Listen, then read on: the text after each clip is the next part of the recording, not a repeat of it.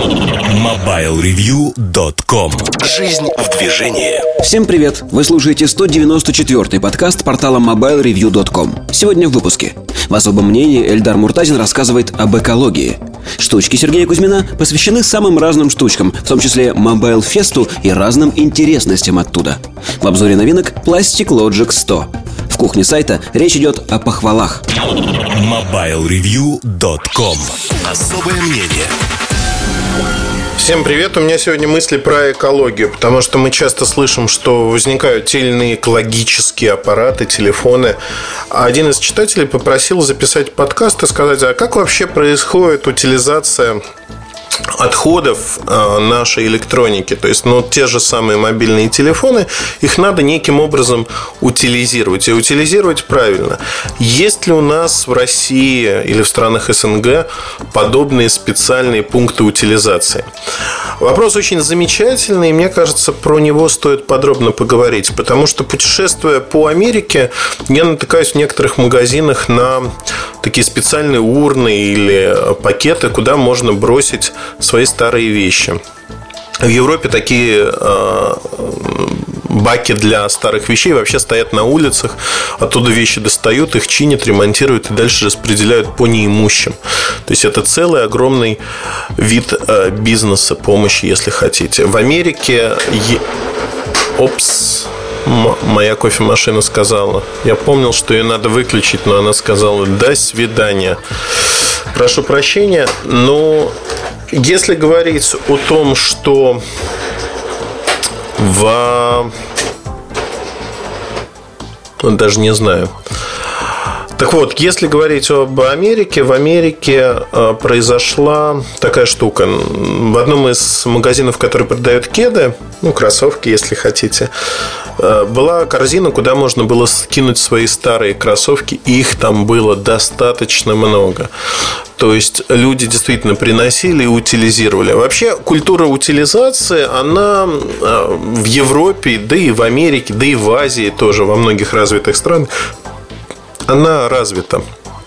То есть, ну, самое простое – это разделение мусора по контейнерам. А, пластик в один контейнер, стекло в другой контейнер, бумага в третий. В Москве я наблюдал неоднократные попытки ввести подобный сбор мусора, но они, они в общем-то, натыкаются на то, что а, не приучены люди к этому, Б. Проблема заключается в том, что помимо того, что так мусор собирать, его надо разделять и перерабатывать. А вот тут возникают проблемы. В России сегодня э, заводов по переработке мусора фактически нет. И они невыгодны. Невыгодны по многим причинам. Во-первых, такие заводы стоят дорого. Во-вторых, для того, чтобы эти заводы были эффективны, в них должен идти поток мусора, который перерабатывается. Должны быть налоговые льготы. Э, потому что фактически они работают на экологию. Ничего этого у нас по разным причинам нету. Сегодня проще организовать бизнес на огромных свалках для утилизации мусора. И, как говорят, это большой криминальный бизнес. То есть, фактически заниматься вывозом мусора и тому подобными вещами в нашей стране нельзя. Я говорю сейчас о бытовых отходах, не о строительных отходах, даже обычных бытовых отходах. То есть, гарантированно государству города платят за вывоз мусора.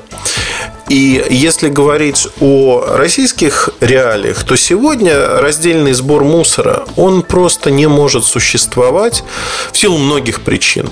Инфраструктура не подготовлена, нет машин для раздельных контейнеров. Если вы по утрам прогуливаетесь в 6 утра, то, скорее всего, у мусорных баков во дворе находится машина, которая, в которую загружают этот мусор. Загружают, приходят дворники, они помогают эти баки утрамбовать. Там все в перемешку.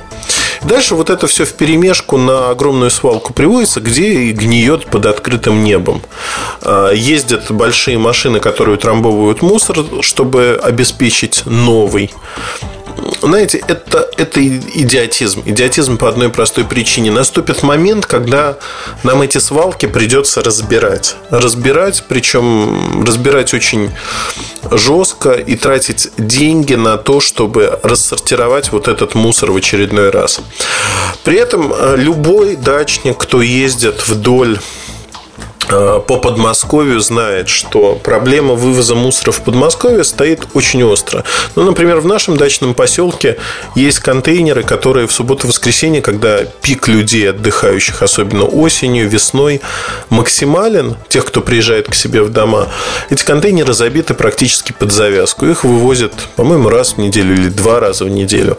Не суть важно. Но ты едешь вдоль трассы 30-40 километров от Москвы и видишь такую такую картину. На остановках, где есть мусорки, или вокруг остановок валяется огромное количество пакетов. Дай бог, чтобы они были завязаны. Некоторые пакеты не завязаны, они уже опрокинулись, из них сыпется мусор. Одним словом, вот такая неприглядная картинка. И городские власти, подмосковные власти просто реально не справляются с тем потоком, который есть. Если вот четко выделить проблемы, которые сегодня существуют, недостаточное количество свалок – это огромная проблема. То есть те свалки, которые существуют, не справляются. Недостаточная инфраструктура по выходу, а, по вывозу мусора. Э, есть мусоросжигательные заводы. Э, вот сжигание мусора – это самое вредное, что мы можем придумать. Потому что, да, можно ставить очистные сооружения, но мусор должен перерабатываться, он должен не сжигаться. Мы сегодня выбрали, ну, фактически мусор – это деньги. Мы сегодня, не имея логистики, не умея разделять мусор, э, сжигаем свои деньги. Это неправильно. Да, это очень сложно. Кстати говоря, вот уровень переработки мусора вторичных отходов – это очень хороший показатель развитости общества. Если общество научилось повторно использовать э, свои отходы, то это достаточно высокоорганизованное общество, логистика развита. Это многое говорит именно о возможностях конкретного общества. Российское общество не развито, Россия не развита. Я не говорю о странах СНГ, там все еще хуже. Там в Средней Азии это просто стихийные свалки. Ну, вы знаете, даже вот путешествуя по Африке, Северной Африке, я наткнулся на то, что очень много грязи. И всякие акции, там, блогеры против мусора или что-то подобное, это, ну, наверное, хорошо, да, вот люди приехали в парк, убрали этот мусор. А вот дальше возникает вопрос, вопрос, э, знаете, убрали место, там, расчистили парк, сложили в мешки – а куда дальше этот мусор выбрасывается? Вот кто-нибудь задумался, в принципе, Хорошая акция. Прорекламировали ее, счетовая реклама, потратили кучу бумаги, краски. Окей, не страшно, потратили, сделали хорошее дело.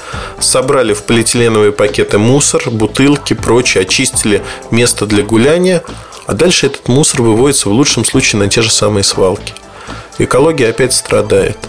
То есть бороться надо системно. Нельзя вот так наскоками бороться, собственно говоря, с э, следствием, а не причиной. Причина в том, что мы не умеем этого делать. Если переходить на вот электронику, мобильные телефоны, которые крайне вредны, что делают сегодня люди? Вот прочитав инструкцию, например, про алкалиновые батарейки, щелочные батарейки, как правильно их на русском языке называть. Щелочные батарейки, вот вы купили их, попользовались в пульте, еще где-то. А дальше что вы делаете? Вы выбрасываете куда? В мусорку. Потому что во всех странах мира, в Европе однозначно это так, есть пункты сбора батареек. Люди приходят и кидают свои батарейки туда, для того, чтобы их правильно утилизировали. В России ничего этого нет. Вы кидаете батарейки, дальше они попадают в почву, защелачивают эту почву, начинают там разлагаться. Одним словом, ничего хорошего не происходит. Что происходит с телефонами? Ну, телефоны очень многие хранят на память вместе с батарейками дома, а многие и выкидывают. А потому что выкинуть, в общем-то, некуда их. На сегодняшний момент э, в России нет культуры сбора устаревших телефонов. Ну, вот, например, компания Nokia или Sony Ericsson, они в рамках э, экологии и программ по экологии создали в офисах у них стоят такие картонные боксы, куда можно кинуть свой старый... Опс. У меня упал телефон громко. Так вот, туда можно кинуть вообще сегодня во время записи этого подкаста с шумами что-то запредельное. То одно, то другое.